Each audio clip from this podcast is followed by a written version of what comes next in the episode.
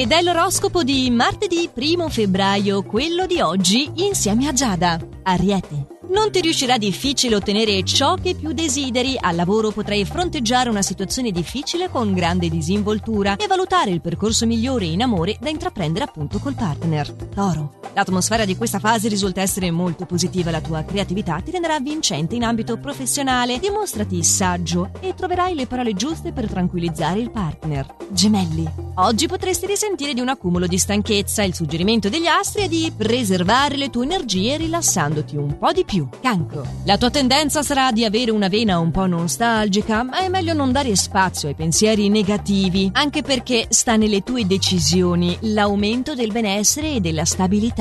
Leone. Dovrai agire con molta prudenza oggi, soprattutto gli astri ti consigliano di controllare le tue esternazioni emotive. Al lavoro nessuno ostacolerà il tuo operato. Vergine. Molto dinamico, il tuo stato d'animo sarà l'arma vincente perché ti aiuterà a conquistare anche i più ostinati, la grinta ti aiuterà a risolvere persino i probabili litigi. Bilancia. Vorrai esprimere i tuoi sentimenti più profondi e lo farai con un amico caro, impaziente però al lavoro è consigliabile una buona dose di ottimismo. Scorpione, non potrai mascherare la tua vera indole in un acceso dibattito con chi ti circonda al lavoro, cercherai poi l'appoggio del partner e vorrai avere delle conferme che arriveranno poco a poco.